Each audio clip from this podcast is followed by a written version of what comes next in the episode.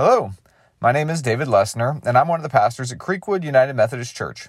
We are located in Fairview, Texas, right east of Allen, just north of the Dallas area. The sermon you're about to hear was recorded at one of our worship services, which we'd love to invite you to check out live at 8:30 a.m. for traditional or 11 a.m. for contemporary on Sunday mornings on our Facebook page or the recorded version on YouTube.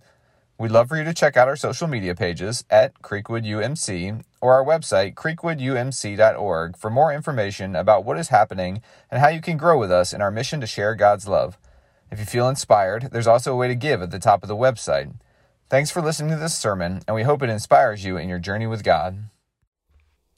The scripture this morning is from Luke chapter 3, verse 21 and 22.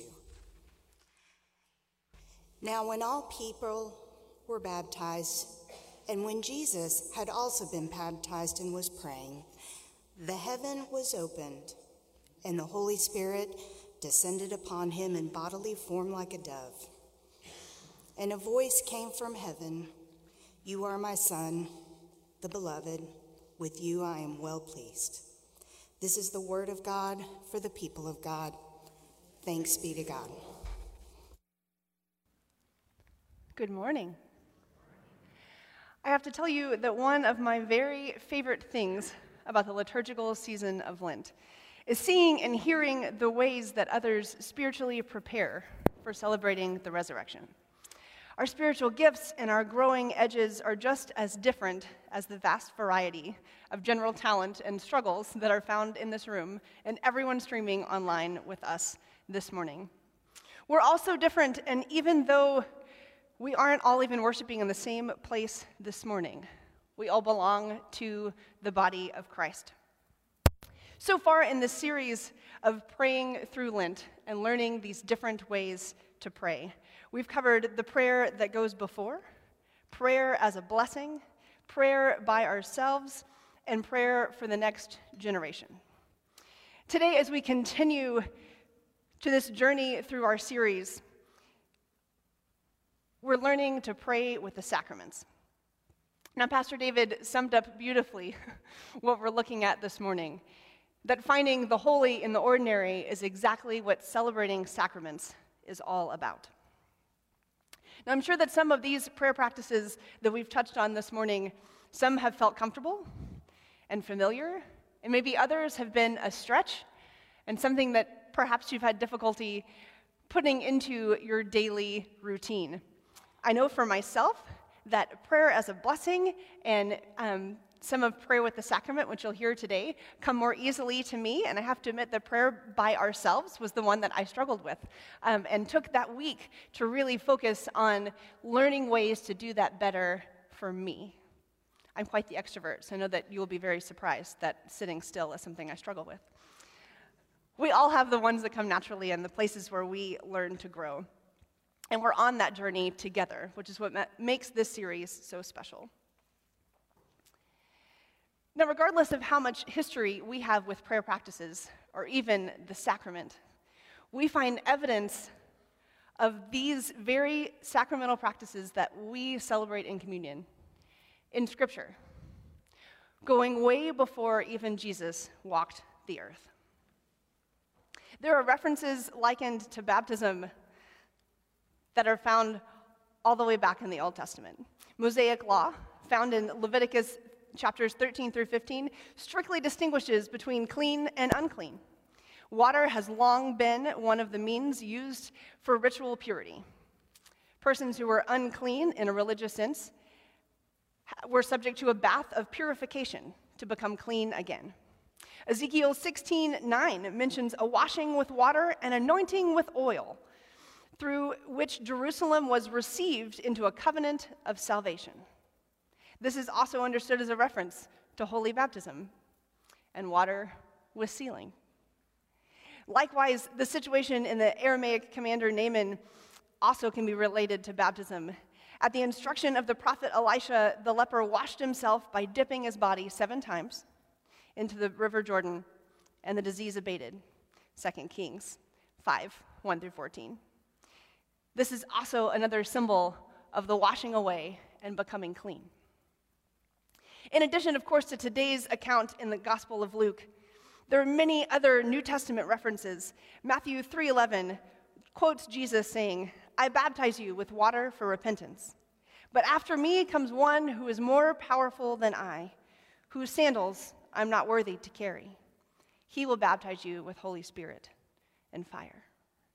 Just like these, there are references to Holy Communion in even the Old Testament. Exodus 16, manna came from heaven when the crowds were hungry after Moses and Aaron led them out of Egypt, sustaining them when they thought surely they may starve.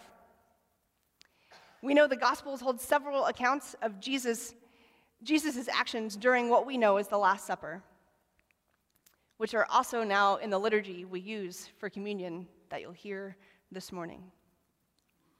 Apostle Paul also recounts in Corinthians 11, 17 through 34, Jesus' actions of giving the disciples bread and cup this night before his crucifixion. All of these accounts are evidence of some form of actions of the very sacrament we celebrate today. And why is that? Because the sacrament is using these ordinary objects we find every single day to find the holy where God exists among us. The UMC definition of sacrament says something consecrated or holy. Traditionally, a Christian ordinance is a manifesting an inward spiritual grace by an outward and visible sign. So, God working in us that we recognize by something that we can see all the time. And you can see how that's something that would appeal to us humans because we thrive on things that we can experience with our senses, that we can see and touch and feel, which is why sometimes God feels far away to us. Because we go within ourselves to pray and try to feel and hear God among us. But when we can use these ordinary objects to be a reminder of the very holy that is present, it becomes something we can put into our everyday life. So the sacraments are a bridge of the sacred with the ordinary. We feel God's presence while encountering the ordinary elements of water and bread and juice. And this is exactly why we can find evidence of sacrament all the way back in the Old Testament because water was existent at creation. Manna has been used to feed generations as long as we know bread. Juice was an ordinary thing that was found. But what actually happens in these sacraments? As we learn to pray the sacraments this morning, we're going to go through the liturgy that we use for baptism and communion and remind ourselves what's actually happening. Because it is more than the ordinary elements we see in front of us, but it's God's presence and action and movement within them. So, what happens in baptism? We're initiated into Christ's holy church. We're incorporated into God's mighty acts of salvation. We're given new birth through water in the Spirit. In what ways do we remind ourselves of this work in our everyday life, though? Most of us have experienced being in worship on a morning that someone is baptized, and we hear these words said by our pastors and repeated by the parents of the child or the person being baptized themselves. We've all heard that before. But I invite you to listen to some of these words again and hear how they connect with the ordinary things of our life and find where those reminders are in your everyday routine. So that when you look at things like a glass of water on your nightstand, or you sit and break bread with your family, may it be a dinner roll or a pastry, you're reminded that God is present even in those ordinary things. When we pray through our baptismal vows, we accept the freedom and power that God gives us to resist evil, injustice, and oppression in whatever forms they present themselves. we find all these words in our United Methodist Book of Worship. We find that they come from Scripture, and that's how they landed there. But listen to them again this morning and see how they connect with your life. When at other points have you confessed Jesus Christ as your Savior? Put your whole trust in His grace and the promise to serve Him as your Lord, in union with the church that Christ has opened to all people, ages, nations, and races. Maybe this is a moment when you sat with someone of a different faith than yourself and you share your belief in Jesus. And in that belief, you share love and grace to other people that extends beyond yourself. That you love past the differences we have with each other. That you extend grace and forgiveness even when you're frustrated about something that someone might have done. This is when we put these words into action.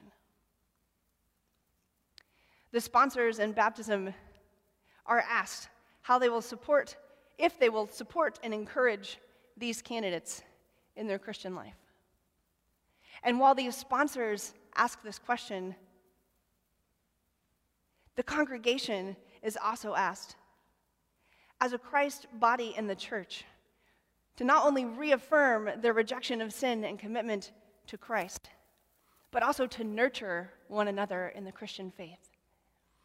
Now, we say these words and we know that they're important and they're part of our faith coming to life. But what does that look like in our everyday life? Well, have you ever taught Sunday school?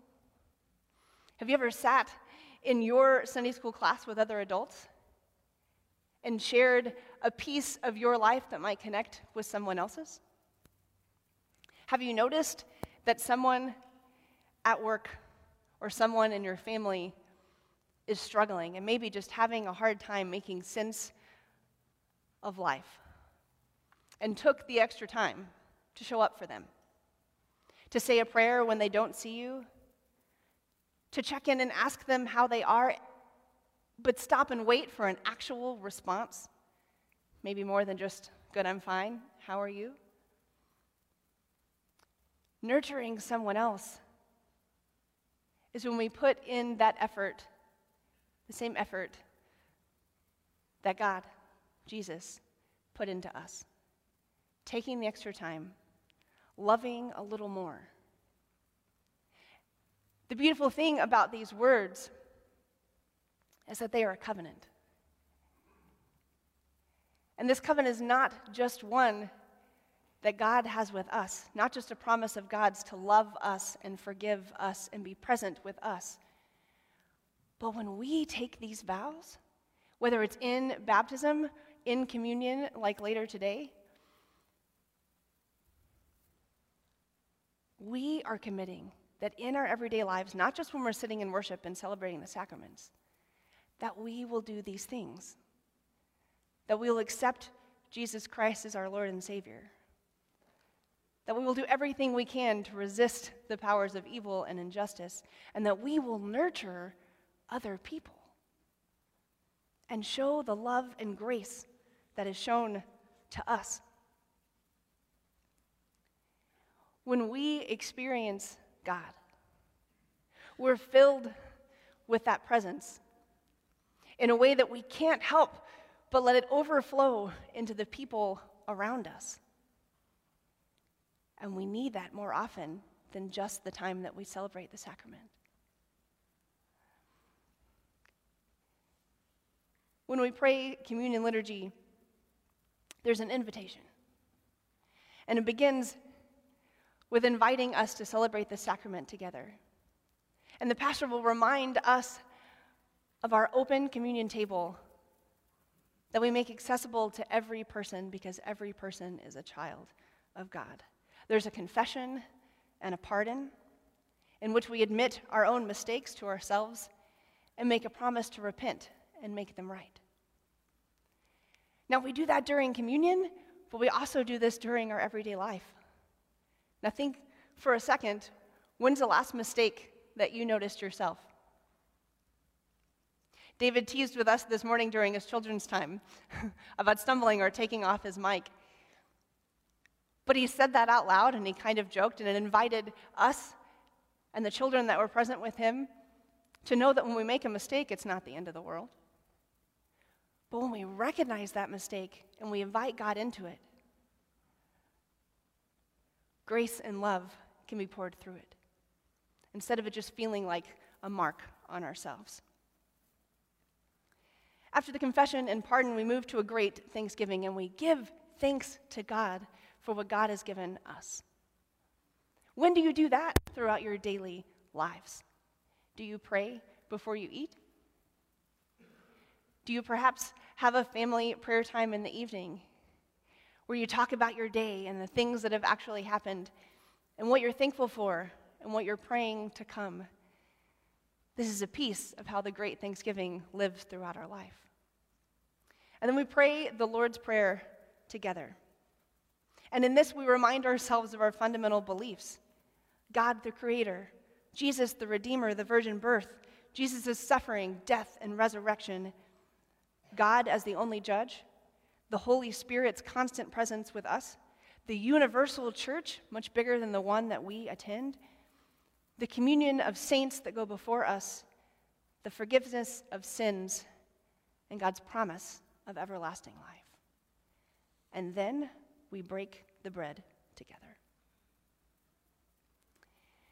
And in that moment, we remember what Jesus did with his disciples that he took the ordinary that would have been on every table, not something fancy or special that only certain people would have access to, but the bread and the wine that everyone would have.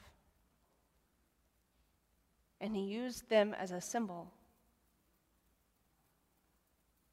of his presence, his body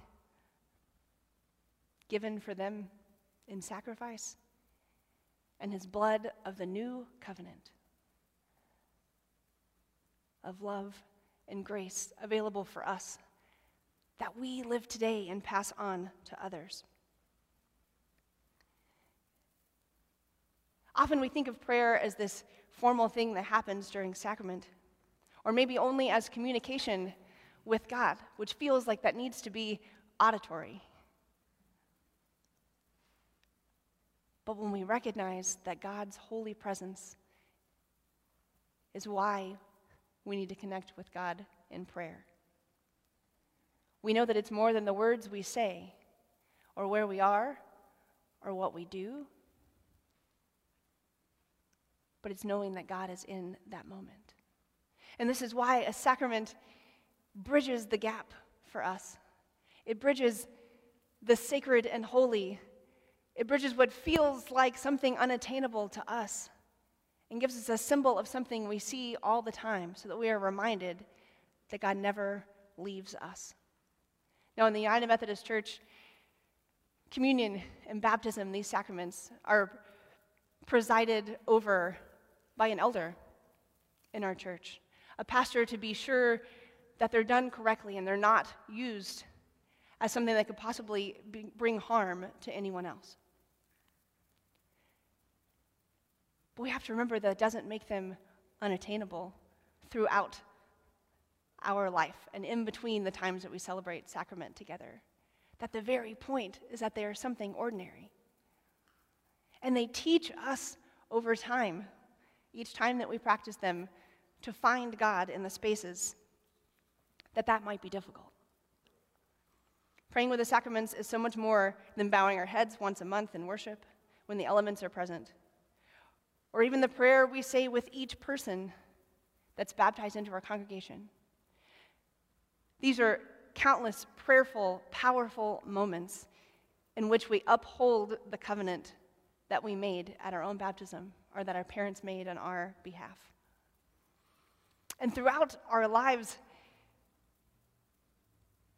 we relive these moments as we pray with each person baptized in our congregation, as we vow to support them with our prayers, presence, gifts, service, and witness. But these moments also are times we can feel the Holy Spirit. They might be your morning quiet time with your coffee on your porch. which some others might possibly look as time wasted not doing other things, or maybe yourself. But in that time, if you use it to stop and connect with the Holy Spirit, find the Holy Spirit around you. If you start taking note of the things that are around you and you feel God, the next time you see and recognize these ordinary things, it might be God that you think of. If your morning coffee time on the porch becomes a time that you know you can be reminded of God's creation in the chirping of the birds, or watch that sunrise and know that only God could make something so beautiful and create it to happen every day. And then suddenly, this coffee on the porch time can be a time where you can experience a piece of the holy in the ordinary. The same is true with the prayer time that you might take throughout the day. It might be a walk at lunch, it might be a moment that you bow your head at your desk and pray over your food before you eat. And you're reminded that the food that you use to feed yourself is a practice that's been happening for as long as we have recording of human history. These elements of sacrament may only be present in worship from time to time. But the spiritual work that we do to maintain our part of God's covenant and relationship is something that needs daily attention. Every other type of prayer that we've focused on so far is an element and a piece of praying with the sacrament. Because sacraments are a reminder of the holy things that we can see in the ordinary and experience in the ordinary. God's with us all the time, just like God never left Jesus in his time on earth. But those breakthrough moments where we ordinary humans get a glimpse of the holy are breathtaking and centering, just like it was in today's scripture that I want to remind us of. I read these words again from the Gospel of Luke. Now, when all the people were baptized, and when Jesus also had been baptized and was praying, the heaven was opened, and the Holy Spirit descended upon him in the bodily form like a dove. And a voice came from heaven saying, You are my Son, the beloved. With you I am well pleased. Jesus was gathered praying with the people shortly before he was baptized, doing what he did an ordinary, everyday task. And then in this moment of being baptized with water, the Holy Spirit appeared in a form that people could see a dove. They had seen doves before, they were maybe an ordinary thing. But knowing that a dove was present in that moment, just over Jesus' shoulder, as these words began to be spoken from heaven You are my son, the beloved. With you I am well pleased. That wasn't ordinary. That was a glimpse of the holy in a bird maybe they had seen a hundred times before. But because of where it showed up and the presence of God that was recognized through it, it was something holy and an account that we can read now and remind ourselves that ordinary water Jesus was baptized with brought the presence of the Holy Spirit, just like it brings for us. Today, as we enter into communion, I'd like to do so just like Jesus did and enter into a moment of prayer together. And invite you in this moment of prayer. You can close your eyes when we begin to pray. You can do so now. Maybe open your hands, find a comfortable place in your seat, whether you're here in the sanctuary or home, in the car, on the couch. Center yourself for just a moment. I'm going to give us a brief moment of silence before we lift each other up in prayer and ask God to be present with us. And I ask you to take this moment to visualize Jesus. Showing up in exactly the way you need today. Whether that be seeing Jesus with his hands open to you, maybe seeing Jesus with his hand extended, giving a blessing of encouragement or a request for healing. Maybe it's just picturing Jesus sitting in the seat next to you and remembering that he never leaves, just like God. Let's take a moment of silence and pray together before we enter into the sacrament of Holy Communion.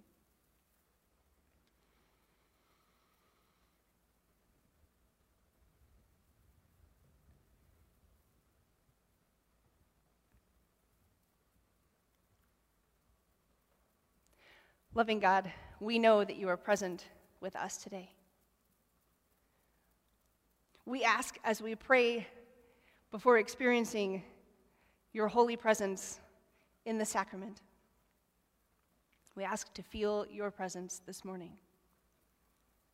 As we take a deep breath in, may we imagine that as you filling our lungs, just like the first breath you breathed into us. And God, as we picture Jesus looking at us, sitting with us, extending his hands to us, may we know that that love and grace that pours from Jesus is also a task of ours to pass on to our neighbor.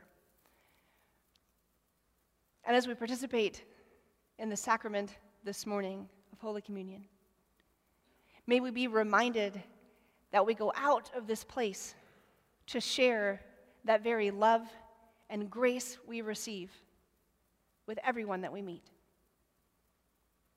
In the name of the Father, the Son, and the Holy Spirit, we pray. Amen. Amen. Thanks for listening. We would love if you could leave us a review on whatever platform you are listening today and let us know how we are doing. Be sure to check out our social media pages at Creekwood UMC and our website, creekwoodumc.org, for more ways to get involved at Creekwood United Methodist Church in person, online, or both. Thanks again for listening and have a great week.